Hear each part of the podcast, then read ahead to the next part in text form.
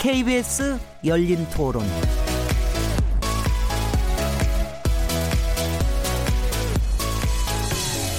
안녕하세요. 묻는다, 듣는다, 통한다. KBS 열린토론 진행자 시민 김진애입니다.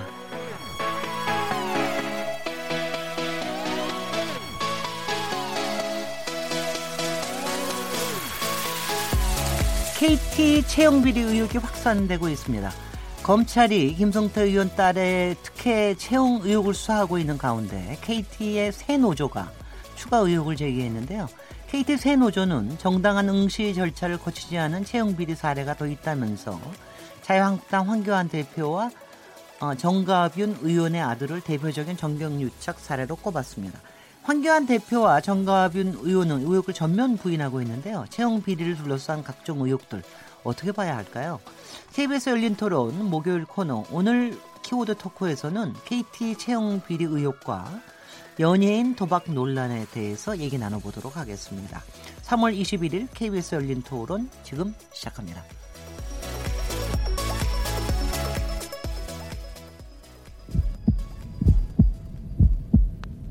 살아있습니다. 토론이 살아있습니다. 살아있는 토론, KBS 열린토론. 토론은 라디오가 진짜입니다. 진짜 토론, KBS 열린토론.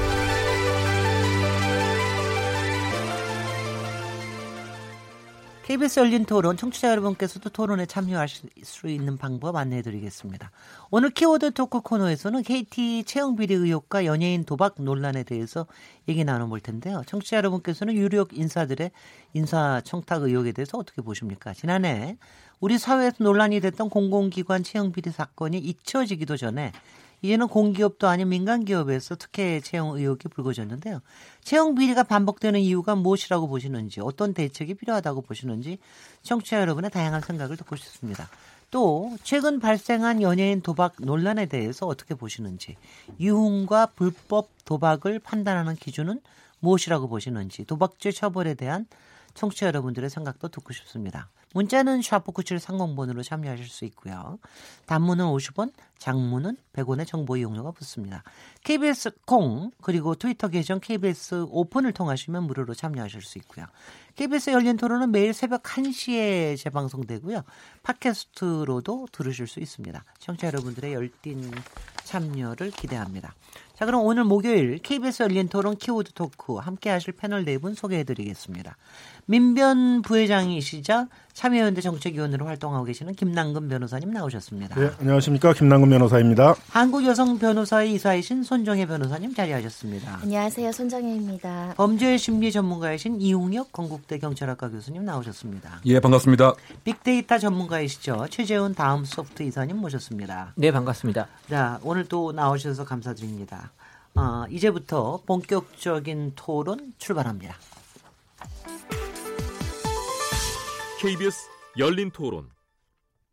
KT가 불거진 거지 따지고 보면은 우리나라에 되게 만연하게 있었잖아요. 사실은 그러면 안 되죠. 지금 취업하려고 얼마나 열심히 노력하고 있는데 공정하지 않잖아요. 좀 확실한 처벌을 해야 하지 않을까 싶어요. 권력을 앞세워가지고 불법 취업시키고 그런 비리는 잘못된 거죠. 그렇게 하면은 열심히 지금 그 면접 보고 공부하고 취업 준비하는 그 친구들한테는 의미가 없는 거죠. 채용 비리 빨리 좀 뿌리 뽑았으면 좋겠습니다. 잘못됐죠. 말 그대로 권력 남용인 거죠. 그거는 자기 실력이 아니라 다들 아둥바둥 살고 있잖아요. 거기 가고 싶어서 공채로 당연히 해야 되는 거고, 블라인드 채용이 요즘 많이 하고 있는데 그것도 맞는 것 같고, 정치 권력 사람들이 자기의 의지대로 사실 자녀 채용이나 이런 게 들어가는 거잖아요. 결국 이것도 우리 사회의 한 주소를 반증하는 게 아니냐 이렇게 보고 있습니다. 이런 게 안 이루어질 수 있도록 계속적으로 촘촘하게 자꾸 끄집어내야 결국 나중에는 함부로 못하는 사회가 된다라고 보는 거죠. KT뿐만 아니라 모든 대기업들이 마찬가지겠죠. 당연히 없어져야 되는 거죠. 일반인들이 누려야 될 권리들을 어떻게 특혜 채용이라는 것 때문에 그 사람들을 못 누리는 거잖아요. 그게 뿌리를 드러낼 수 있는 사안은 아니라고 생각을 하는데, 그런 권한들을 어떤 제도적으로 다시 모니터링하고 가이드를 해야 되겠죠. 네, 시민들 목소리 들으셨습니다. 촘촘하게 제도적으로 좀 더 무엇을 만들어야 된다 이런 얘기를 하시는데요. KT 채용 비리 의혹이 자꾸 확대되고 있습니다. 김성태 의원 딸이 KT 공채에서 원서도 내지 않고 합격했다. 이런 의혹이 제기된 가운데 검찰 수사가 진행되고 있는데요. 사건의 개요에 대해서 이용혁 교수님께 좀 설명을 부탁드리겠습니다. 네, 먼저 그 개요부터 간단히 말씀을 드리면 그 김성태 의원의 딸이 2011년도 KT 스포츠단에 입사를 했습니다. 그런데 이 시점에서는 계약직으로 이제 입사가 되었던 거죠. 그러다가 2012년 하반기에 정규직 채용이 있었는데 이때 채용 비리가 있었다고 하는 단서를 검찰이 확보를 한 겁니다. 그 KT에 대한 압수수색을 해봤더니 그 채용 관련 서류를 많이 확보를 했습니다. 그랬더니 이 채용 절차가 먼저 그 처음 1단계는 서류 전형에 합격이 돼야 되면 이제 1단계죠. 그래야 2단계로 적성 검사로 넘어가게 됩니다. 네. 그리고 그 다음 단계에서 면접을 하는데 임원이 면접을 하고 그다음에 최종 결과가 나오게 됩니다. 네. 그러면 이 그 과정을 보게 되면 서류 전형에 합격자 명단의 이름이 올려져야 네. 그다음 절차들이 논리적으로 다 이름이 들어가야 되는 것인데 네. 처음 서류 전형 합격자 명단에는 이름이 없었던 거죠. 그 얘기는 결국 뭐냐면 중간에 이 과정을 뛰어넘어서 그야말로 힘을 써서 이른바 끼어넣기 식으로 들어왔다. 네. 이런 그 혐의점을 포착을 해서 네. 검찰이 구속영장을 청구했더니 네. 법원에서 범죄의 혐의가 소명이 되었다라고 네. 해서 구속영장이 이 업무를 총괄했던 인재경영실장이 구속이 되었습니다. 네, 네. 현재까지는 이제 업무방해의 이제 혐의인데 그래서 지금 의혹을 살고 있는 것은 그러면 이 인재경영실장이 알아서 김성태 의원의 딸에 대해서 이런 특혜를 과연 알아서 줬겠느냐 아니면 상식적으로 봐서는 윗선에 일정한 지시가 있었기 때문에 KT 임원의 일정한 지시가 있었던 것은 이제 아니냐. 그러면 조금 더 철저한 수사가 있어야 된다.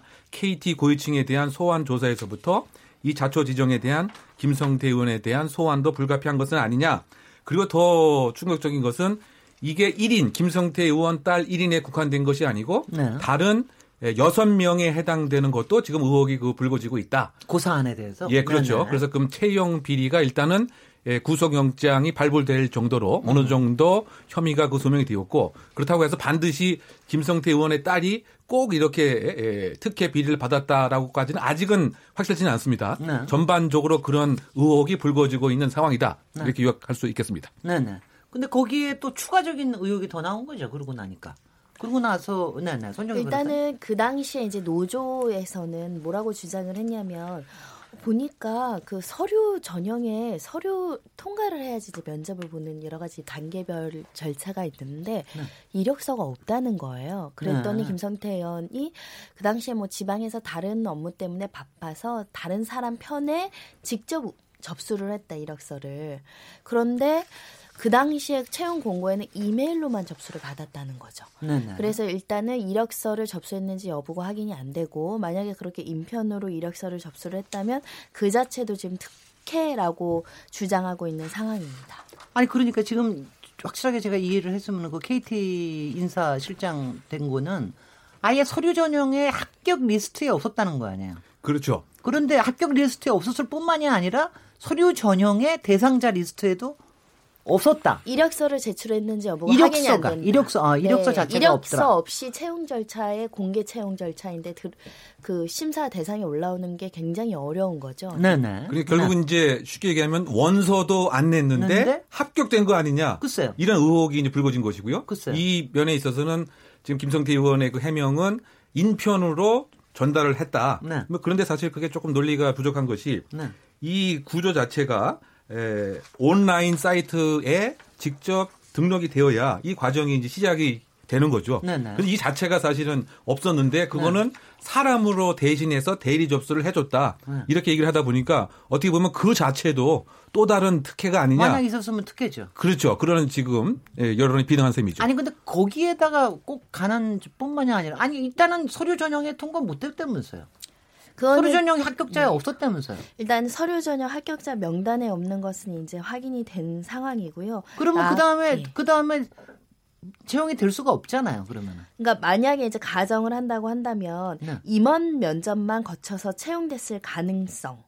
그리고 인적성 검사에서 이제 후한 점수를 줘서 합격했을 가능성 이런 것들을 확인하는데, 근데 채용 절차는 일단 서류 심사, 인적성 검사, 1차 실문 면접, 2차 임원 면접 이렇게 연결이 돼야 되는데 1차 서류 전형에 지금 이력서가 없다.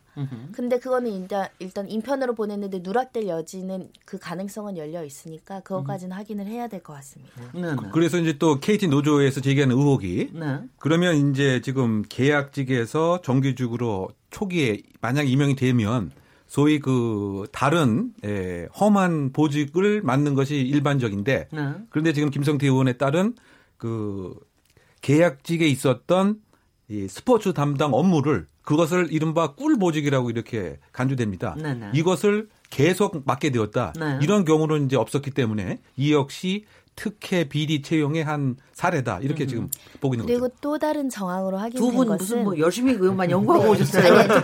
아니 공개 채용 서류가 네네. 압수수색 과정에서 이제 확보가 됐는데 네.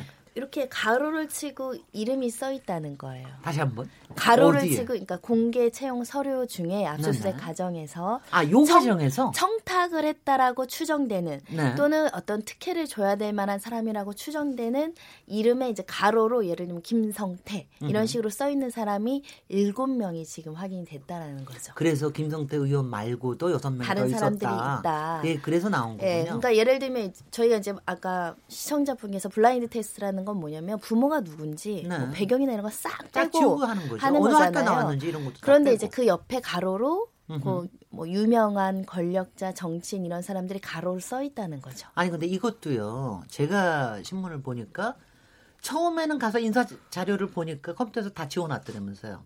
그래서 두 번째 가서 압수수색을 할 때 KT에 어디에 가가지고 가서 서류 뭉치에서 들고 나와 보니까 그때야 비로소 이게 있었다. 이런 얘기를 했는데 그거 컴퓨터에서 없었다 그런 건 뭔가 뭐 수상해서 없던 거 아니겠어요? 그러니까 이제 컴퓨터에도 이제 자료들이 저장이 되어 있었을 텐데 이제 그걸 싹 지워놨는데 네. 그래서 1차 압수수색에서 실패를 한 거죠. 증거를 확보를 네. 못했는데 나중에 이제 계속 수사를 하는 과정에서 종이로 되어 있는 요 서류들은 지하 창고에 보관돼 있다라는 정보를 취득해서 다시 2차 압수수색을 해서 네. 지하 창고에 있던 이제 서류들을 압수해서 갖고 와 보니까 네.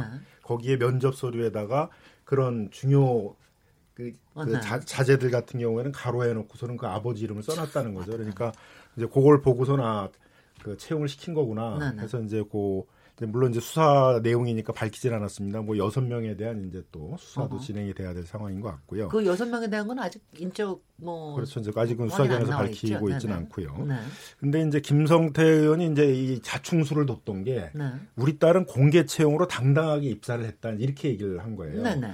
근데 이제 KT에는 임원이 이제 특별 채용하는 또 절차도 있었던 모양입니다. 근데 임원의 특별 채용 절차를 밟았다 그러면 이것도 특혜다라는 시비에 휘말릴까봐 공개 채용으로 당당히 들어갔다고 그러는데 공개 채용을 되려고 그러면 먼저 서류를 접수시켜야 되는데 서류도 접수를 안 한 게 나온 거죠. 그러다 보니까 또 다른 거짓말을 또 이제 해야 되다 보니까 이제 뭐 인편을 통해서 접수시켰다 그러니까 이제 여기서부터는 이제 좀 궁색하게 이제 되는 거죠. 꼬였군요. 들어가기 그렇게 어려운 회사에서 그 인편을 통해서 대리 접수시킨다는 발상을 하기도 어려운 거고 그런 사람을 뽑아줄 리도 없고 거기다음에 그러면은. 다 요즘은 다 이렇게 온라인으로 접수한 것만 서류 전형을 받고 있는데 이제 뭐 인편으로 접수시켰다 이런 걸 하다 보니까 이제 점점 궁색한 변명들이 좀 드러나고. 근데 임원 특별 채용이라고 하는 거 그거로 해서 만약 들어가면 뭐 서류 전형도 필요 없고 뭐 적성 검사도 필요 없고 마지막에 임원 그 뭐라 그러나요? 아까 인터뷰죠 일종의 면접 조사만 하면 그것만 하면 되는 겁니까? 예, 그러니까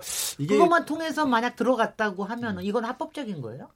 아니 그러니까 그거는 이제 그 회사의 채용 정책이니까 네. 공개 채용을 한다면 그 공개 채용의 절차 내에서는 경쟁이 일어나야 되는 것이고 네. 임원의 특별 채용이면은 이제 그것도 정해진 게 있을 거 아니에요. 경영 방침에 따라 그 범위 내에서는 이제 뭐 경쟁을 해야 되겠지만은 보통 신입사원 같은 경우에는 뭐 웬만한 기업들은 그 절차를 다 따르게 돼 있는데요. 네. 경력 사원을 이제 채용하는 경우에는 그럴 수 있습니다. 그렇죠. 임원이 특채라고 해가지고 꼭 필요하다 이 인력은 이제 그런 상태로 들어온 인력들에 대해서는 사실 뭐 그 회사가 정하는 규율이기 때문에 사실 공공기업이 아닌 이상은 그거에 대해서 뭐 법적으로 사실 뭐 묻는다라는 거에 대해서는 전혀 의견은 없었어요. 이번에 김성태 따님은 경력사원이었습니까?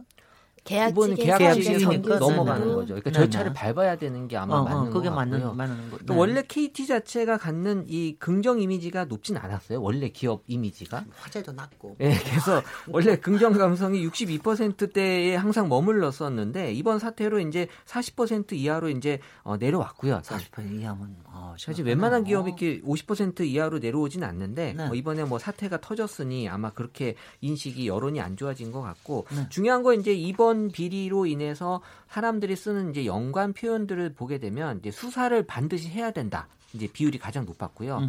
그리고 이제 이건 특혜 채용이다라고 다들 그렇게 받아들이고 있고. 근데 중요한 건 KT는 민간 기업이거든요. 그래서 말이죠. 근데 이제 여전히 국민들은 뭐 상당수는 아니겠지만 이 민간 기업 아닌 줄 알아요. 그래서 국정조사를 해야 된다. 사실 뭐 민간 기업이기 때문에 국정조사 할 이유는 없거든요.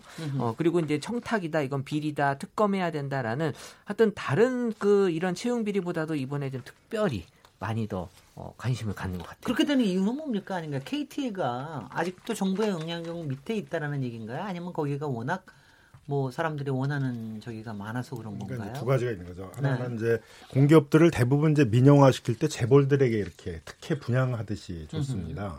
그렇다 보니까 이제 항상 재벌 특혜 시비가 많았던 거죠. 그래서 KT하고 포스코 같은 경우는 이제 민영화할 때 어느 특정 대주주가 민간 대주주가 생기지 않게 이렇게 주식을 분산해 가지고 이제 그 국민들에게 매각했거든요. 그래서 어떻게 보면 이제 국민기업 비슷한 이제 그런 게 된 건데 그러다 보니까 특별한 대주주가 없잖아요. 그래서 이제 이런 틈을 이용해서 대부분 이제 정권이 바뀔 때마다 그 정권에 이렇게 낙하산식으로 사장들을 이제 많이 내려보냈고 그렇다 보니까는 이제 그 사장들을 정권에서 정치적으로 자리를 마련해 준 거니까 너 우리 청탁 들어야지. 그러다 보니까 이제 그런 청탁에 대한 시비들이 굉장히 이제 많이 있었던 거죠. 그래서 뭐 공공연하게 이제 뭐 임원 청탁으로 들어오는 거 뭐 40%, 대외 협력실 통해서 들어오는 무슨 청탁 30%, 노조 통해서 들어오는 청탁 20% 뭐 이런 식으로 뽑았다는 게 이제 그런 얘기도 있어. 그럼 90%도 채웠는데? 뭐 이제 그런 식의 이제 청탁의 전체적인 비율이 뭐 예를 들면 300명 뽑을 때 청탁으로 들어온 게 뭐 한 35명 좀 들어왔는데 그 비율을 보게 되면 이제 임원들을 통해서 직접 청탁이 들어오는 게 한 40%. 그다음에 이제 대외 협력실을 통해서 들어오는 게 한 30%, 뭐 노조를 통해서 뭐 들어오는 게 한 20% 이제 이렇게 됐었다는 겁니다. 그러니까 상당히 이제 청탁의 비율이 높았던 거죠. 이제 그런 시비는 포스코 같은 경우도 이제 많이 예전에 있었거든요. 그래서 결국은 책임 있는 경영 주체가 없다 보니까 항상 정권이 바뀔 때마다 이제 그런 낙하산 인사 시비가 많았고 또 그리고 낙하산으로 온 사람들은 이제 그런 거에 보훈 차원에서 여러 가지 채용뿐만이 아니라 여러 가지 어떤 그 청탁들을 들어주는 이제 그런 문화가 있었던 것이죠. 그러니까 그 김성태 의원 경우에는 김성태 의원이 KT 노조위원장 자회사 노조 출신이에요. 자회사의 노조위원장이었습니다. 그래서 나름대로는 좀 이제 관련이 있었다 뭐 이런 얘기를 했는데 나머지 6명은 또 그거하고는 또 관련 없는 또 권력형일지도 모르겠고 뭐 이런 게 있는데 이번에 이 문제를 조금 더 적극적으로 제기한 게 KT의 새노조라고 그러더라고요. 근데 이 새노조가 뭡니까?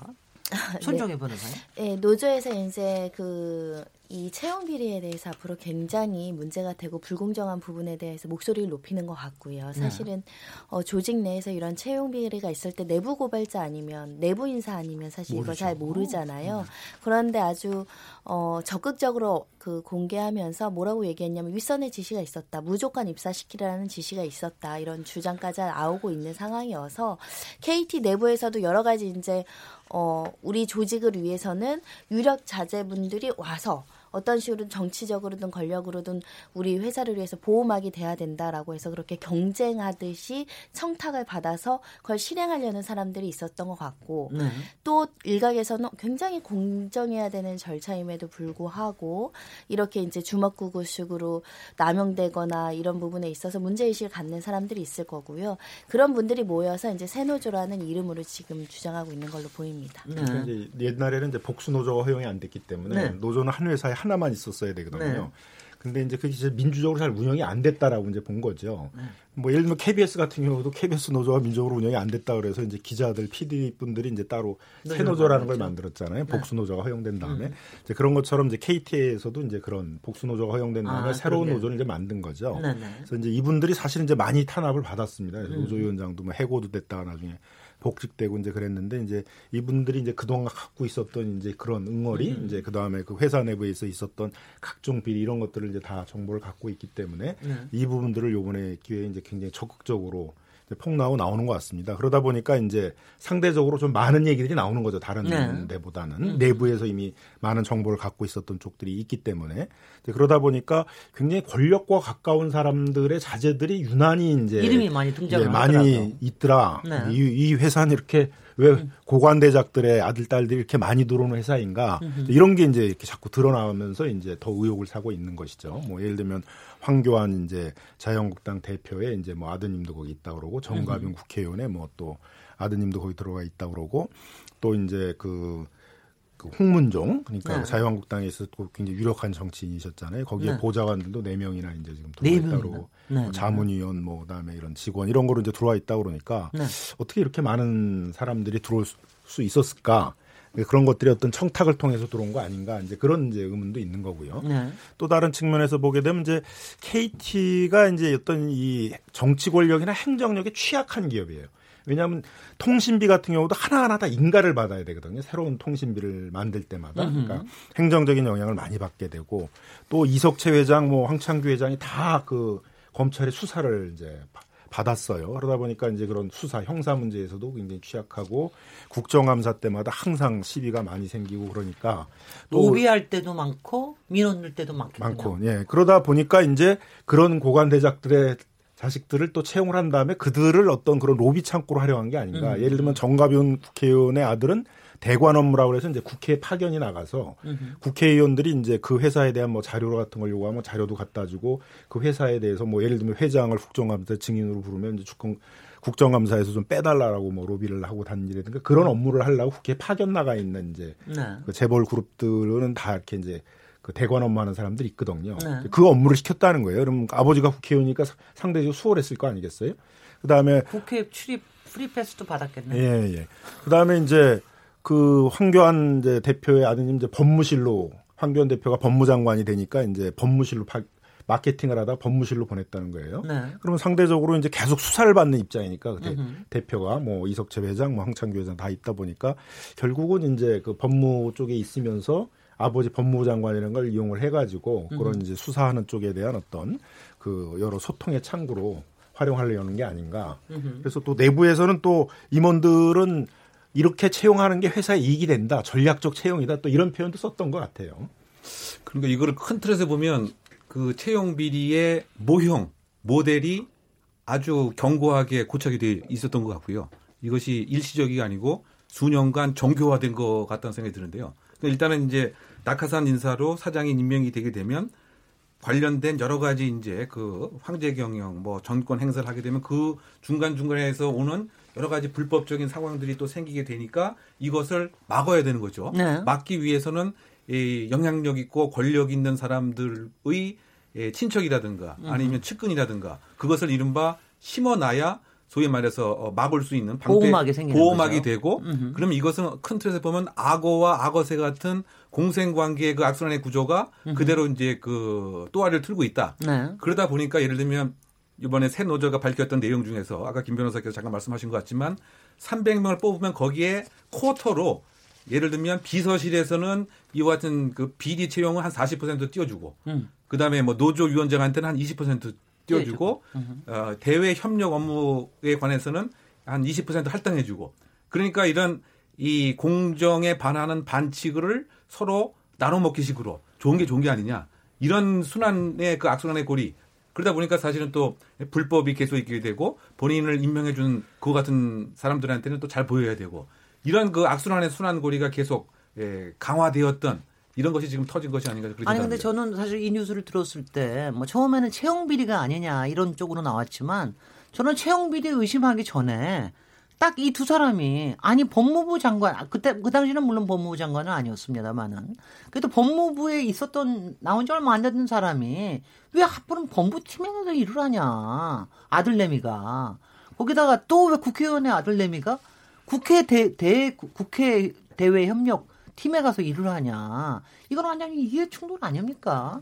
그러면 오히려 그런 거는 빼야 되는 거 아니에요. 그리고 제가 얘기하는 거는, 아니, 죄송합니다. 제가 조금 너무 흥분한 것 같은데, 저는요, 회사에서는 그렇게 하고 싶더라도, 본인들은 받아야죠. 그리고 더군다나, 아버지가 국회의원이고, 아버지가 법무부에 오래 계시고, 법무부 장관 나중에 되시고 그랬으면, 사양해야죠. 그리고 아버지, 이런 거 난 못하게 좀 해주라고 차라리 로비를 했으면 모를까. 그렇죠. 아니, 그래야 되는 거 아닙니까? 예, 그게 원칙이고 그 옳은 생각이죠. 그것이 바로 공복 의식으로 표상될 수 있는 사람들이 우리가 기대하는 공무원상인데 네. 오히려 그 거꾸로 악용하고 활용한 거죠. 좀 바꿔 얘기하면 오히려 이해 충돌 그걸 거꾸로 해석하게 되면 네. 그래야 KT에 유리하다. 아니면 내가 우리 그 회장이 지금 그 뭐 배임 수재 혐의로 소송받고 있는데 네. 이걸 막아줄 사람은 법무부 장관 혹시 이건 의혹입니다만 아들을 법무팀으로 세워놓게 되면.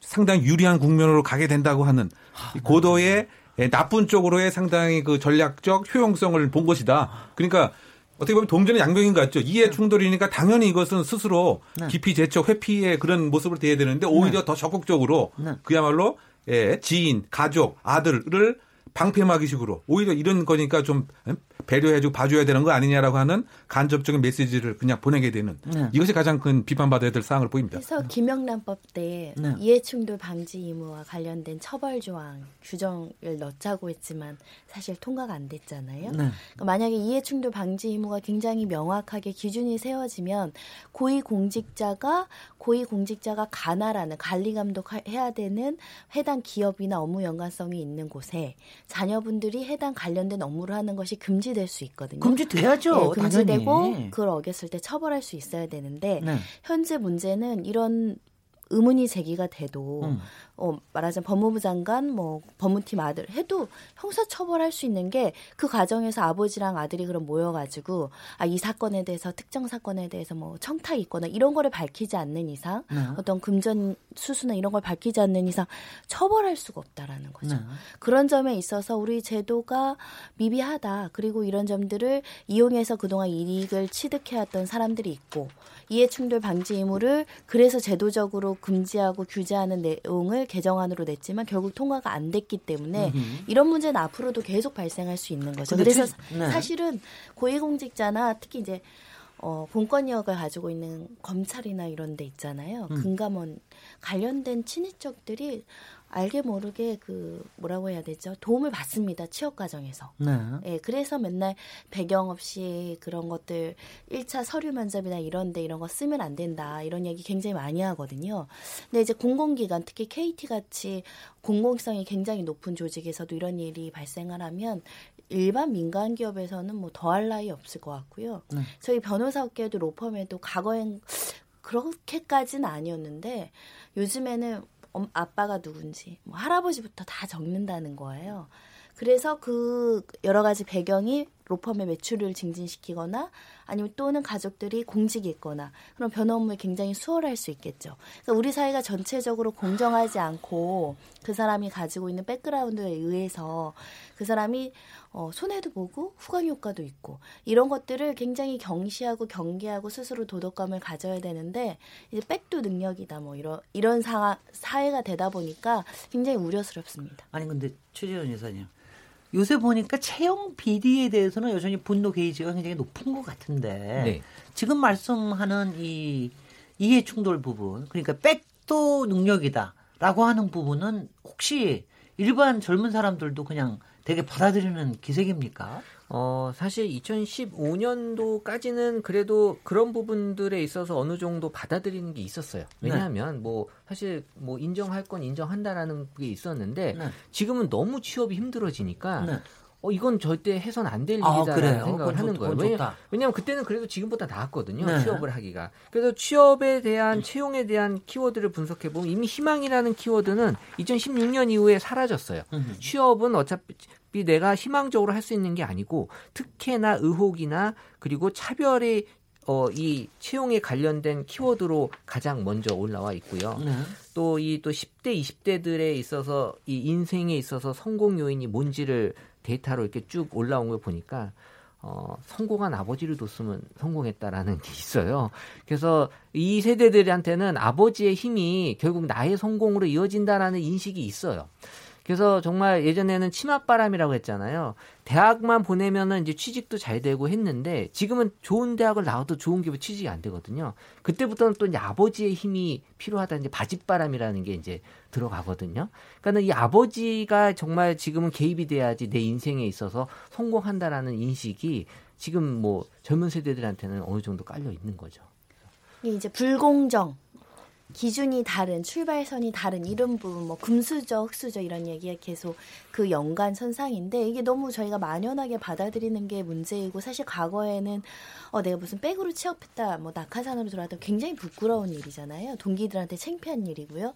근데 요즘에는 그게 조금 더 그 부끄러움과 수치심이 적어지고 그런 어떤 배경이나 능력을 좀 과시하려는 성향들이 좀 생기면서 저희가 부끄러운 게 없어지는 것 같은 느낌. 그러니까 능력이 이 사람이 스스로 할 수 있는 능력으로 객관적인 잣대로 우리가 뽑다가 이제는 그 외적인 요소, 이 개인이 결정하기 어려운 외적인 요소, 가족, 뭐 재력 이런 것들로 이제 다 정률화되고 있다. 네, 그러다 보니까 그 젊은 세대들은 굉장히 박탈감을 느낄 수 있다라고 생각합니다. 네. 아니 근데 저는 하여튼 제 개인적인 생각은 그러니까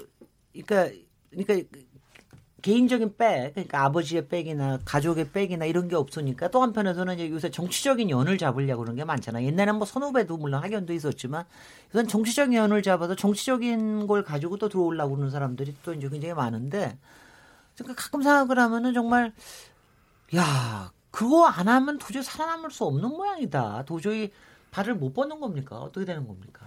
그러니까 이제 그 사회가 좀 더 이렇게 귀족적이고 폐쇄적인 사회에서 개방적이고 좀 더 양인 중심으로 이렇게 평등하게 되는, 역사적으로 보면 그 중요한 것 중에 하나가 이제 이런 음서제도 같은 게 없어지는 거거든요. 음서제도죠. 그러니까 그렇죠. 우리 이제 고려 때 보게 되게 되면 이제 귀족의 자제들은 뭐 과거를 안 쳐도 네. 그 아버지가 귀족이라는 것 때문에 이제 고관 대작으로 진출할 수가 있었잖아요. 네.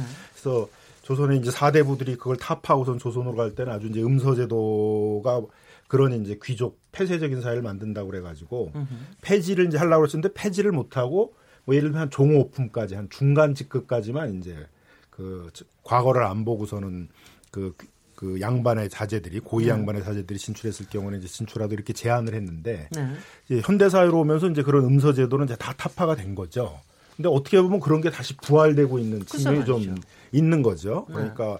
우리 사회에 있어서 어떤 좀 위기의식도 좀 있는 거고요. 이런 게 이제 그대로 방치가 되면 좀 이렇게 폐쇄적인 사회가 되는 거잖아요. 일정한 우리 사회의 어떤 지배그룹 같은 것들이 생겨서 자기들끼리는 막 그런 직업도 서로 뭐 나눠 갖고 뭐 그런 이제 사회가 되는 거니까, 이건 우리 사회가 조금 더 뭐 평등하고 그다음에 개방적인 사회로 가기 위해서는 이제 반드시 극복을 해야 될 이제 문제라고 생각이 들고요. 그래서 이번 이제 KT 사건을 계기로 해가지고 이와 같은 이제 그 아버지의 연고를 가지고 어떤 청탁을 통해 가지고 그런 이제 좋은 직장에 자리를 얻으려는 이제 이런 부분들은 이제 발본색원을 해야 된다. 네. 그런 점에서도 이제 정부가 조금 더 경각심을 갖고 이 부분에 대해서는 철저한 좀 조사를 해야 되는 것이 아닌가 이렇게. 근데 제가 좀 여쭤보겠습니다. 이게 법적으로 문제가 되는 겁니까? 왜냐하면 우리가 이제 국회의원이 개입이 돼 있기 때문에 국회의원이 사실 권력을 어느 만큼 써가지고서는 이제 불법 채용 비리나 이런데.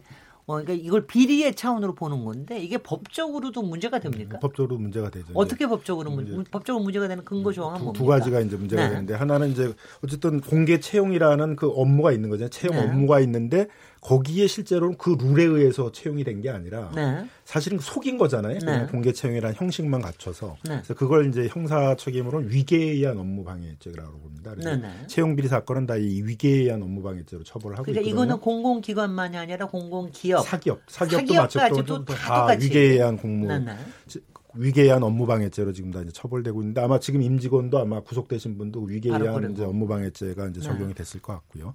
근데 KT 같은 경우는 좀 또 다른 측면이 있어요. 또 다른 측면으로 보게 되게 되면 KT 쪽에서 오히려 고관 대작들에게 나중에 이제 어떤 로비나 이런 거를 위해서 저들이 아들을 채용해 주게 되면 우리 KT 문제를 잘 봐주겠지 하면서 채용을 하면 그게 뇌물죄가 되는 거거든요. 뇌물죄에 있어서의 그 뇌물로 바치는 것들은 꼭 무슨 뭐 재물이라든가 이런 거에 한정되지 않아요. 네, 그런 이제 그 좋은 어떤 채용 자리 같은 걸 주는 것도 이제 뇌물이 되기 때문에 그런 의도로 이제 KT 쪽에서는 또 스스로도 그런 얘기들 하잖아요. 뭐 전략적 채용이다 이런 얘기를 하면 뇌물죄로 처벌받을 가능성도 있는 거죠. 이 사건에 실제로 있어서는. 그런 사례가 있었습니까? 여태까지? 뇌물죄로. 그렇죠. 그 어떤 그 공무원에게 잘 보이기 위해서 공무원에게 일을 잘 맡기기 위해서 이제 그런 친인척들을 그 채용하고 그런 사건에 대해서는 뇌물죄로 처벌받는 일이 그리고 고액의 있죠. 연봉을 지급하면 그 자체가 이제 이익의 수수라고 할 수도 있고요. 또 하나 이제 적용될 수 있는 제명은 이 지금 KT 전무에게 직권남용 혐의도 지금 적용되어 있거든요. 뭐냐면 정상적인 공개 채용 업무를 하려는 직원들에게 부당한 방해했다, 압력, 그렇죠? 부당한 지시, 자신의 권한을 남용했다라는 거죠. 더군다나 그 세노조 주장에 따르면 어떤 사람이 청탁을 받았는데 이 면접위원들이 도저히 이 사람은 자격 요건이 해당되지 않는다. 여러 가지 이제 KT의 기준에 의해서 떨어뜨렸다는 거예요. 그랬더니 오히려 그 면접위원을 징계를 했다라는 거죠. 이 절차가 다 범죄가 될 수 있는 부분이기 때문에 굉장히 형법적으로도 범죄이고 불법행위고 더군다나 이런 불공정한 절차에 의해서 떨어진 사람도 권리침해가 된 부분이거든요. 그렇습니다. 그래서 이거를 제도적으로 더 좀 강하게 보장할 필요가 있다. 그러니까 범죄라고 한다면 사실 특히 일반 작은 사기업까지 이런 것들을 들여다보거나 감사하거나 이러지 않잖아요. 또 내부자가 고소고발하거나 그러지 않고서는 이게 외부로 드러나기 어려우니까 우리나라의 채용 절차법이라는 게 있는데 이거는 보통 이제 구직자들이 내면 채용 서류를 반환해준다거나 개인정보를 보호해준다던가 이런 취지로 이제 만든 법이거든요. 나아가서 뭐 근로조건을 공개화된다는 것도 개정한다는 안이 나오는데 더 나아가서 공개 채용했을 때 그 불공정한 소지를 없애기 위한 절차 기준을 마련해달라. 예, 그러면 그게 조금 더 가이드라인이 되면 거기에 위반됐을 경우는 말씀하신 것처럼 이거는 명확한 업무방해도 될 수 있고 범죄로 처벌될 수 있고 이런 것들을 좀 정리해두면 일반 민간기업에서도 좀 우리가 공개 채용한다고 했을 때는 이렇게 암암리에 이렇게 그냥 뭐 서류 뭉개고 면접관들한테 속닥속닥해서 점수 많이 주고 이런 것들을 좀 자제할 수 있거든요. 그래서 그런 어떤 법률적인 부분도 좀 신경 쓸 필요가 있습니다. 그런데 요거 또 한번 질문 드려봐요. 그 채용 비리인 경우에는 뭐 담당자는 뭐 하여튼간에 직권남용이나 뭘로 저기 되고 그다음에 당시에 그 채용됐던 사람들은 뭐 파면이 되거나 뭐 이렇게 대부분 되는데 뇌물죄 같은 경우에는 뇌물 제공자도 있고 또 뇌물 순회자도 있지 않습니까? 이 순회자를 누구를 보는 겁니까? 예를 들면 이 김성태 위원에게 어떻게 보면은 이제 나중에 청탁을 하려고 그 아들을 그 딸을 채용했다 그러게 되면 이제 김성태 의원이 이제 순회자가 되는 거죠. 그렇게 될 수 있는 거예요. 또 이제 우리 판례에 의하면 포괄적 뇌물죄라고 그래서 국회의원 같은 경우에 있어서는 국정에 여러 간데 정책적인 영향을 미칠 수가 있고 행정에도 일정한 영향을 미칠 수 있기 때문에 꼭 그 회사와 관련된 구체적인 업무를 담당하는 무슨 소관 상임위원회에 있을 필요는 없고 그냥 국회의원이라는 그 지위 자체에서 어떤 뇌물을 제공받은 경우에도 이제 포괄적 뇌물죄가 된다 이렇게 보고 있기 때문에 그게 또 어떤 대가성을 가지고 이제 딸을 채용한 것이다.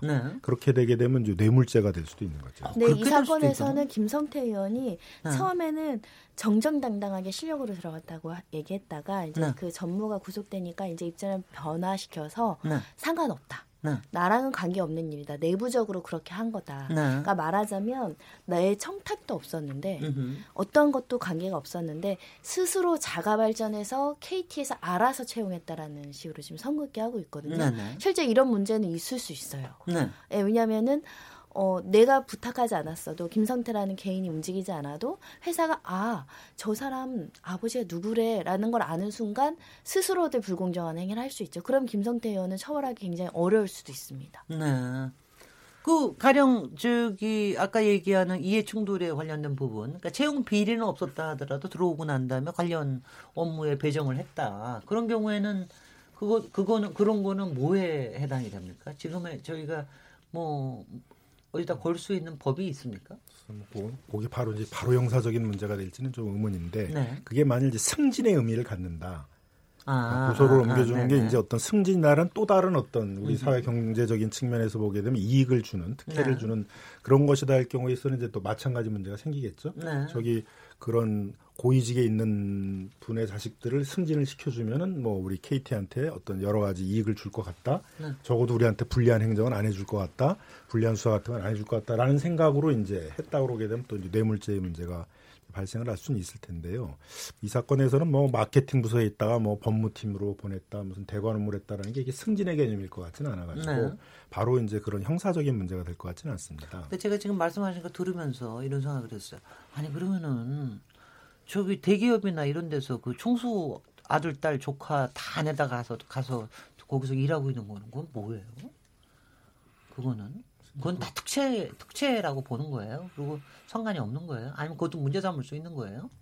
이제 뭐 그런 거는 이제 뭐 이렇게 형사적인 문제 이런 거의 문제가 아니라 그 회사의 이제 내부에서 이사회에서 네. 이게 정상적인 인사냐 네. 이런 거에 대한 견제 역할을 해야 되는 거죠. 이게 무슨 의미를 갖는 거냐. 그래서 이제 정상적인 경영이 아니다 그러게 되면 이제 그거에 대해서 그런 이제 특혜적인 어떤 그 내부 인사를 한 거에 대해서 뭐 여러 가지 그 회사 내부의 내규에 따른 징계라든가 이런 부분들이 문제가 될 수 있겠죠. 네. 그러니까 다른 나라에서는 이제 이게 미국 같은 경우에서 이런 게 이제 문제가 되면 징벌적 손해배상 문제가 되거든요. 글쎄요. 떨어진 이제 채용에서 떨어진 사람의 입장에서는 내가 공정한 룰에 의해 가지고 떨어진 게 아니라 어떻게 보면 일정한 불법 행위 거잖아요. 다른 사람을 하기 위해서 나를 떨어뜨린 거니까 네. 그런 경우는 이제 징벌적 손해배상을 청구할 수 있게 되는데 그때 중요한 게 뭐냐면 회사의 팔로스, 회사의 정책에 의해서 이루어진 거냐 아니면 그냥 개별적인 어떤 담당자들의 불법 행위에서 이루어진 거냐를 그러니까 이제 중요하게 따지게 돼요. 그래서 만일 회사의 정책으로 이렇게 했다 그러게 되면 이제 그 회사가 거액의 뭐 수십 배의 손해배상들을 이제 물어내야 되거든요.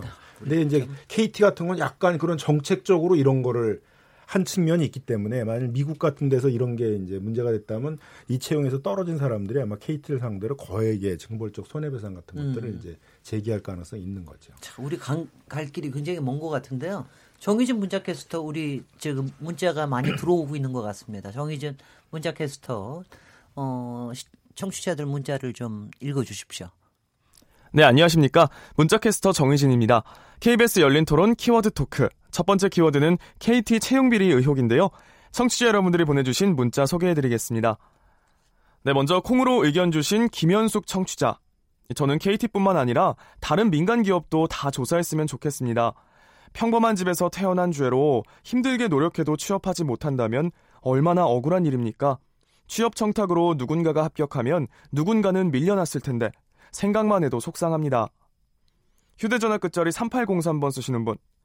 아니 땐 굴뚝에 연기 나래야라는 속담이 있는데요. 정치인들도 무조건 부인하지 말고 인정할 건 인정해야 한다고 생각합니다. 휴대전화 끝자리 9300번 쓰시는 분. 노조 할당이 있었다는 얘기도 들리는데요. 채용 비리에서 노조도 자유로울 수 없을 것 같습니다. 전방위적인 인식 개선이 필요합니다. 휴대전화 끝자리 3699번 쓰시는 분. 특채는 대부분의 기업에 있는 제도이지만 서류 전형을 건너뛰고 취업이 됐다는 건 심각한 것 같습니다. 더욱이 김성태 의원은 노동자 권익을 대변해온 이력으로 정계 입문을 하셨기 때문에 더 답답한 것 같습니다. 임종호 청취자, 기업 대표가 정권 압력을 견딜 수 있을까요? 사장이 외풍에 견딜 수 있는 구조가 만들어져야 합니다. 채용 비리, 고려시대 음서제와 다를 게 없습니다. 휴대전화 끝자리 6726번 쓰시는 분. 최종 면접까지 가는 것도 어려운데 최종 면접에서 대여섯 번 떨어져 보세요. 자존감이 바닥이고 죽고 싶은 심정입니다. 유력 정치인 취업 특혜가 사실이라면 의원직 사퇴로 국민께 사죄해야 합니다. 휴대전화 끝자리 4867번 쓰시는 분. KT 채용 비리, 지난해 불거진 이야기인데 왜 이제 문제가 커진 걸까요? 저는 노조가 특정 정당을 겨냥해 의혹 제기를 한 게 아닐까 하는 생각도 듭니다. 휴대전화 끝자리 8672번 쓰시는 분. 내로남불이라는 말이 있죠. 내가 하면 로맨스고 남이 하면 불륜이라는 말인데 채용비리 뉴스를 보면 나불너불이 아닌가 싶습니다. 나도 불륜, 너도 불륜. 다들 걸리는 것 같아요. 높으신 분들 대체 왜 그러는 겁니까? 느티나무라는 아이디를 쓰시는 분. 정권이 바뀌면 공기업 낙하산 인사가 판을 치는데 이런 것부터 없애야 합니다. KT는 빙산의 일각입니다. 황은규 청취자입니다. 채용비리가 발생하면 징벌적 손해배상제를 청구할 수 있게 해줬으면 좋겠습니다. 처벌 수위도 높이고요. 일반 국민들은 너무 열받네요. 휴대전화 끝자리 5622번 쓰시는 분. 저도 열심히 살았는데 듣다 보니 못난 부모 만난 제 자식이 불쌍하네요. 라고 보내주셨습니다. 네, KBS 열린토론. 지금 방송을 듣고 계신 청취자 모두가 시민논객입니다. 계속해서 참여를 원하시는 분들은 샵 9730으로 문자 보내주세요. 단문은 50원, 장문은 100원의 정보 이용료가 붙습니다. KBS 콩, 트위터 계정 KBS 오픈을 통해서도 무료로 참여하실 수 있습니다. 청취자 여러분들의 날카로운 시선과 의견 기다립니다. 지금까지 문자캐스터 정희진이었습니다. 역시 주제가 주제이니만치 굉장히 많이 문자들 보내주시고요. 그리고 굉장히 정말 속도 타고 뭐 화도 나고 막 이러는 문자들이 많이 들어왔는데요. 몇 개는 좀 짚어볼 내용이 있는 것 같습니다. 이 노조 할당에 대해서 질문하신 부분이 있는데 저도 아까 얘기하는 게 가령 뭐 임원진의 얼마 또 뭐 이런 식으로 이렇게 얘기를 하는데 그중에 노조가 항상 좀 들어있단 말이죠. 이 부분 어떻게 생각하십니까? 노조도 사실은 어느 면에서는 권력 집단이라는 비판을 요즘에 받는 부분도 있는데 네. 제가 볼 때 노조에 이렇게 할당했다는 것은 공범의식을 공유하기 위한 수단이라고 보입니다. 네. 왜냐하면 한 군데서 독식해서 채용을 하게 되면 분명히 내부에서 잡음이 생길 수밖에 없거든요. 그러다 보니까 그것을 방지하기 위한 차원에서 할당을 하지 않았을까 생각이 드는데 올바른 노조라면 사실 그걸 거부하고 문제 제기하고 공정한 채용 절차로 가도록 견제의 목소리를 냈어야 됨에도 불구하고 어떤 노조위원장이 잘하는 것을 하나의 권력으로 생각하면 사실 사주랑 마찬가지의 상당한 어떤 영향력을 행사할 수 있거든요. 그런 점에 있어서는 노조든 사주든 반성할 부분은 동등하다라고 생각합니다. 네. 특혜가 아니더라도 이제 작년부터 그 공무원 채용할 때 이제 블라인드 채용이라는 방식을 쓰거든요. 네. 뭐 학력, 스펙, 뭐 이런 배경을 다 이제 가리고 면접을 보는 건데 이것도 그렇게 긍정 감성이 높지 않은 게 이제 오히려 역차별이다. 내가 그렇게 준비해서 만들어 놓은 것들을 이제 면접 볼 때 가리고 면접을 본다는 게 그게 오히려 이 사람들에게는 또 안 좋은 또 특혜가 또 다른 사람한테 간 거 아니냐라는 그런 생각들도 지금 공유가 하고 여전히 채용에 대해서는 되게 사람들에 있어서 어떤 불공정성이 강하게 나타나고 있었고 사실 지난번에 그 비트코인이 열풍이 불었을 때 젊은 세대들이 비트코인을 하는 이유가 여기는 누구도 없다 정말. 아니, 끈도 없고 연도 없고. 그러니까 이렇게 표현했어요. 코인판에선 아버지가 누군지 묻지 않는다 했어요. 거짓말. 네. 그러니까는 사실 그걸 왜 또 정부가 못하게 하느냐. 우리가 아버지가 성공하지 못해서 이거라도 해보겠다는데. 그러니까 네. 이런 것들이 이런 채용에 대해서도 불신이 여기에 다 묻어난다는 거죠. 네. 그것도 이해가 갑니다. 근데 이제 노동조합 같은 경우는 이제 어떻게 보면은 그 노동조합 집행부들이 내 친인척들이나 이런 사람들을 채용 안 해주면 이제 회사를 괴롭히겠다. 그런 거니까. 네네. 만일 이제 그런 게 사실로 드러나면 굉장히 이제 재질이 안 좋은 거죠. 그러니까 아마 형사 재판을 받아도 뭐 실형 같은 걸 받을 가능성이 많다고 생각이 들고요. 네. 그러니까 노조 내에서도 이제 그런 걸 견제하기 위해서 뭐 가능하면 선거도 직선제로 해야 되고 그다음에 대의원대나 이런 데가 이제 견제를 잘 해야 될 거고요. 또 여차해서 이제 그런 노조들이 스스로 정화를 못하면 이제 그런 또 새로운 노조들이 만들어져 가지고 그거를 이제 또 서로 비판하고 서로 견제하는 이제 그런 역할들을 이제 해야 될 필요가 있는 거죠. 그러니까 지금 KT도 보게 되면 그 새로운 노조가 그 갖고 있었던 정보들을 가지고 이제 계속 이것들을 밖으로 드러내고 있는 거잖아요. 네. 그런 과정들을 통해서 이제 좀 같이 정화돼 나가야 될 부분이 아닌가 생각이 듭니다. 그리고요, 이 약간 어떤 분이 또 이게 벌써 지난해 불거진 얘기인데 왜 이제 문제가 커졌냐. 노조가 특정 정당을 겨냥해서 의혹 제기를 한 게 아닐까 하는 생각도 듭니다. 이런 얘기를 하셨는데요. 아니 당연히 이럴 수 있습니다. 정권이 바뀌었으니까. 같은 정권이라 그러면은 이런 게 사실 지난번에 가령 이명박 정권에서 박근혜 정권 있을 때는 이런 문제가 그렇게 크게 많이 일어나진 않았잖아요. 근데 정권이 바뀌고 나니까 하는데 이런 문제를 제기함으로 해서 여태까지의 부정부패를 일소한다고 하면서 새로운 또 저걸 만들려고 하는. 근데 그런 와중에 또 지금 이 정권에서 또 이런 문제가 또 생길 수 있는 거 아닙니까? 그렇죠. 밀어내고 자기네들이 밀려 들어간다. 네. 이게 악순환이 반복이 되게 하는 게 굉장히 이걸 어떻게 하면 안 하게 할 수 있습니까? 어쨌든 이거는 이제 뭐 특정 지금 시기에 뭐 불거졌다기보다는 수사기관에서 뭐 지속적인 뭐 수사가 이루어졌던 차에 이제 압수수색을 통해서 이제 구체적인 뭐 증거가 뭐 드러났던 것 같고요. 네. 그러니까 지금 어떻게 본다면 가장 큰 문제는. 예, 공정한 기회가 박탈되고 있다고 하는 이 점이 이제 지난 정권, 이번 정권, 앞으로의 정권에서도 이것은 청년의 희망을 담보하기 위해서도 발번세원에서 그야말로 확실하게 이 공정 절차를 만드는 것이 이제 가장 중요하지 않는가 이제 생각이 드는데요. 거기에는 그 누구의 특권도 있어서는 안 된다. 뭐 노조뿐만이 아니고 뭐 비서진뿐만이 아니고 그야말로 실력이 있으면은 뽑히고. 그야말로 이 반칙이 공정한 절차를 압도하는 이런 지금 생활 속의 그 적폐 자체가 분명히 그 청산되어야 된다고 하는 것이 지금 예, 시청자들의 그 이야기인 것 같고요. 더군다나 그 청년들은 이런 것을 겪게 되면 어쨌든 분명히 이로 인해서 피해보는 청년들이 그 있기 때문에 그러면 내일에 대한 그 희망이라든가 또는 그 우리나라의 가장 그 강한 장점이 소위 말해서 그 인적 자산에 대한 그야말로 몰입과 투자인데 아 그러면 오히려 이 희망이 없는 상태에서는 그야말로 분노가 이제 생기는 게 되고요. 네. 내일의 그 미래를 상실하게 되는 상대적 박탈감까지 이제 나가기 되기 때문에 네. 지금까지 뭐 10년, 20년 동안 이 관행 아닌 관행으로 생겼다고 한다면 이것은 반드시 돌려내야 될 네. 이제 그런 문제가 아닌가 생각됩니다. 저는 이게 이제 철저한 수사만이 예방의 지름길이라고 생각하는데요. 강원랜드 사건 이후에 청탁하는 사람이 심리적으로 좀 줄었다는 이야기를 하시더라고요. 왜냐하면 아 그냥 나 누구 친구 아들이 썼는데 좀 잘 봐줘.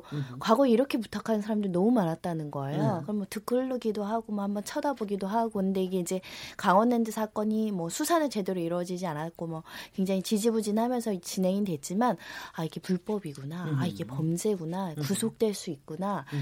라고 생각하면서 많이 조금 위축되고 아 이거 범죄라는 인식이 좀 각인이 되고 있는 것 같거든요. 나아가서 지금 KT 하고 있잖아요. 네. KT 관련된 임원 그 인사 담당한 전무 구속돼 있잖아요. 나아가서 민간 기업에서도 대기업에서도 이런 채용 비리에 대해서 문제가 누군가 세노주든 누군가 폭로했을 때 처벌을 계속한다면. 아무래도 사람들이 아 공정해야 되구나. 청탁받아서 이거 굉장히 내 주관대로 했다가는 이게 범죄가 될 수 있구나. 배임이 될 수 있구나. 업무방해가 될 수 있구나. 이런 것들을 계속 보여줄 필요가 있다라고 생각합니다. 그리고 아까 또 한 번 얘기하신 게 채용비리 발생하면 징벌적 손해배상제를 할 수 있게끔 하자. 이거는 법 제도가 바뀌어야 될 텐데. 가능합니까 우리나라에서? 징벌적 손해배상 제도를 이제 뭐 영미법에서는 일반적인 제도로 사용을 하고 있는데 네. 우리는 그걸 이제 뭐 개별법마다 찔끔찔끔 도입을 하니까 이제 11개 정도의 이제 지금 법에 도입이 되어 있는데요. 네. 그럼 이제 또 뭐 예를 들면 노동조합법이나 근로기준법에 도입을 해서 또 할 수도 있겠는데 네. 뭐 차제에는 이제 일반적인 법률에 이런 징벌적 손해배상 제도가 도입이 되면 이와 같이 악의적이고 이제 고의적인 불법행위에 대해서는 그게 굉장히 제재 수단이 되는 거죠. 거액의 손해배상들을 물어야 되니까. 이제 뭐 저는 뭐 적극적으로 도입될 필요가 있다라고 이제 생각을 하고요. 네. 그다음에 이제 저는 이명박 박근혜 정권 때 이제 약간 그 이 공기업이나 이런 이제 공기업에 준하는 포스코나 KT 같은 걸 자신들의 정치적 전리품처럼 좀 챙기는 문화가 분명히 있었어요. 그래서 네. 그걸 가지고 이제 우리가 선거에서 이겼으니까 자기들이 가까운 사람들을 낙하산으로 내려보내면 자기 인맥들을 다 끌고 그 공기업으로 들어가서 대거 이제 그 인맥들이 외부에서 들어가서 이제 그 회사를 장악하고 또 그거에 대한 대가로 그런 여러 가지 청탁들을 들어주는 문화가 있었는데 이거 굉장히 원시적인 어떤 정치 문화잖아요. 전근대적인 네.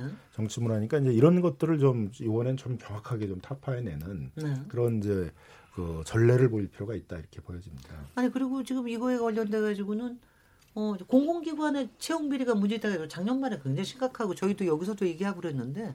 아니 그 국정조사하고 뭐 그런다고 그러더니 왜 이렇게 그다음에 아무것도 안 하고 있죠.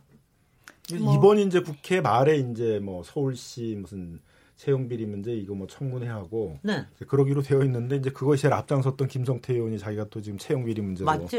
예, 김성태 의원이 지금 저기 했던 게 제일 먼저 그거에 앞장섰던 사람이고 교통공사의 친인척이 너무 비율이 많다라고 네네. 제 주장하면서 이 공개 채용과 채용비리 문제에 대해서 선두에서 사실 자유한국당이 문제 제기를 하고 조사하겠다 뭐 네. 특검 이야기까지 나왔었는데 오히려 그 선봉에 섰던 분도 지금 KT 관련된 채용비리에 연루가 돼서 네. 동력을 좀 많이 잃지 않을까 생각이 들고요. 네. 현재 공공기관에 대한 채용 실태에 대해서는 계속 전주조사하고 정기감사한다고 해서 네. 이번에 이제 채용 실태 정기 전수조사에서 182건이 적발이 됐다는 거예요. 네. 그러니까 여전히 굉장히 많다. 예, 그런 심각성은 좀 인식이 됩니다. 네. 이 부분에 대해서는 아마 앞으로도 이게 단기간에 일소가 되거나 그럴 문제는 아닐 것 같고 아마 저희가 캐내야 될 고구마 같은 채용비리도 많고 그럴 것 같은데 여러분들 마무리 발언으로 한 40초 정도씩 한번 얘기해 주십시오. 지금 특히 이번에는 유력 정치인들의 얘기까지도 이렇게 나오고 그러니까 여러 가지가 조심스럽긴 한데 어떻게 해야 좋을지. 네. 결국은 이제 그 절차적 공정성을 진력을 다해서 이제 그 정부는 정부 차원, 민간은 민간 차원에서 경주를 해야 될 것 같고요. 뭐 그럴 구체적인 방안 같은 경우는 이제 사람을 새로 그 채용할 때 네. 예를 들면 내부 통제를 철저히 하는 것뿐만이 아니고 뭐 내부 통제는 뭐 감사과 직원들이 참여할 수도 있지만 또 관련 업무에 그 외부 통제 들여다볼 수 있는 이런 내부 통제와 그 외부 통제를 철저히 하는 뭐 이런 방안도 하나의 대안이 될 수 있지 않을까 생각이 되고요. 그리고 결국은 이와 같은 반칙이 있으면 발각된다고 하는 이런 상징적인 메시지를 보내야 되니까 이 전수조사를 그야말로 한 번에 일시적으로 하기보다는 주기적으로 반복적으로 해서 아 조금이라도 공정성에 반하게 되면 불이익이 있구나. 이와 같은 객관적 투명화 이것도 하나의 대안으로 꼭 좀 짚어야 될 것 같습니다. 네네. 최재훈 이사님. 예, 사실 뭐 이런 뭐 계약직 뭐 정규직도 그렇지만 요새 또 대학생들 인턴 또 많이 하거든요. 네네. 근데 인턴 청탁도 많이 들어와요. 아 저도 여기서 고백하자면 우리 딸이 한 20년 전 얘기인데 한 번 인턴을 부탁한 적이 있는데 그걸 가지고 맨날 나 그때 인턴 부탁했었지 이러면서 막 죄책감을 느끼고 있습니다. 그러니까 한 번 했습니다. 그렇죠. 사실 뭐 인턴 정도는 그래도 뭐 네. 받아줄 수 있는 거 아니라는 생각이 있지만 네. 또 한편에서는 인턴도 이제는 좀 문제가 되겠다는 생각이 맞죠. 들어요. 네네. 사실 네. 뭐 점점 우리가 채용이라는 거에 대해서는 좀 문화 자체가 바뀌어야 될 필요가 분명히 있다라는 거고요. 또 이 예. 미국에 정말 뭐 큰 회사 뭐 구글 이런 페이스북 큰 회사들도 직원들이 있다가 나가는데 네. 왜 나가는지 물어보면 1위가 언페어예요. 네. 그러니까 이 회사들도 다 언페어가 있거든요. 그러니까 이제 이런 것들을 얼마나 회사에서는 공정하게 해주느냐가 회사에서 중요하게 다뤄야 될 부분이 아닌가 싶습니다. 네네. 김남 변호사님. 결국 이제 우리가 이제 한국이 좀 정적인 문화가 많다 보니까 청탁 자체를 그렇게 문제시하지 않고 뭐 그 정도 할 수 있는 거 아니야? 이제 이런 네. 게 자꾸 이제 이런 문제를 부정한 청탁이 만연되게 하는 이제 원인이 되고 있어서 네. 좀 이런 이제 청탁 자체를 좀 우리 스스로가 좀 척결하려는 좀 그런 문화가 좀 필요하고 네. 내가 진짜 이게 신뢰할 만한 사람이고 그러면 그냥 추천을 해서 내가 내 살아온 인생에 어떤 내 경력에 비추어서 믿을 만한 사람이니까 내가 추천한다 그러면 이제 그럼 뭐 적극적으로 추천을 하거나 이제 그래야지 그걸 뭐 이렇게 청탁을 하거나 그런 문화는 이제 우리 스스로가 좀 척결하려 노력을 했으면 좋을 것 같고요. KT나 포스코 같은 데가 이제 공기업에 해당이 된다면 이제 그 청탁금지법, 김영란법에 적용이 될 텐데 이제 그런 공기업에 해당되는지가 좀 모호해서 좀 청탁금지법의 대상을 조금은 더 넓힐 필요가 있지 않겠나 이렇게 생각도 듭니다. 네, 손정혜 변호사님. 전 나아가서 사기업에서도 불공정한 채용이 너무 만연하고 그대로 받아들이는 것 같아서 저희가 법률적으로 개선할 필요가 있다라고 생각을 합니다. 그래서 우리 공공기관이 이제 계약할 때 보면 어떤 일을 용역이나 이런 거 할 때 보면 공개 입찰 해야 되는 조건, 수의 계약해야 되는 조건 굉장히 까다롭게 규정되잖아요. 네. 마찬가지로 사기업에서도 아무리 내 회사니까 내가 대표니까 내가 원하는 사람 뽑는다 이런 인식이 아니라 공개 입찰로 공개 경쟁을 통해서 공모한다라고 구직자들을 신뢰를 줬다면 그에 해당하는 절차나 이런 것들을 엄격하게 지켜야 된다고 생각하거든요. 네. 그래서 사적인 영역에서도 어느 일정 기준의 기준은 만들어주자 규제는. 적어도 만약 수의계약이라는 거 아까 말한 것처럼 임직원 추천 뭐 이런 제도는 별도로 운영해서 사기업의 어떤 자신의 가치를 철학을 실현할 수 있는 인사 권한은 두되 공개 채용하고자 했으면은 정말 공개 채용, 블라인드 채용 그리고 그 서류에 대해서 일정 한 3년, 5년 보관할 수 있도록 그래야 나중에 문제가 터져 때 불공정한 비리가 있는지 살펴볼 수 있거든요. 네. 그래서 이런 기준들을 좀 한번 마련해 볼 필요가 있다라고 네, 생각합니다. 네, 정말 큰 것 같습니다. KT는 분명히 공기업은 아니지만 KT에서 일어나고 있는 채용 비리가 아주 공기업에서 일어난 이상으로 사실 국민들의 이 분노를 자아내고 있는 것 같습니다. 이번 기회에 이걸 통해서 또 한 번 깨끗하게 좀 갈 수 있는 투명한 채용 과정이 좀 정착되는 이런 계기로 삼았으면 좋겠습니다. 여기서 잠시 쉬고 다음 주제로 토론 이어가도록 하겠습니다. 지금 여러분께서는 KBS 열린 토론 시민 김진애와 함께하고 계십니다.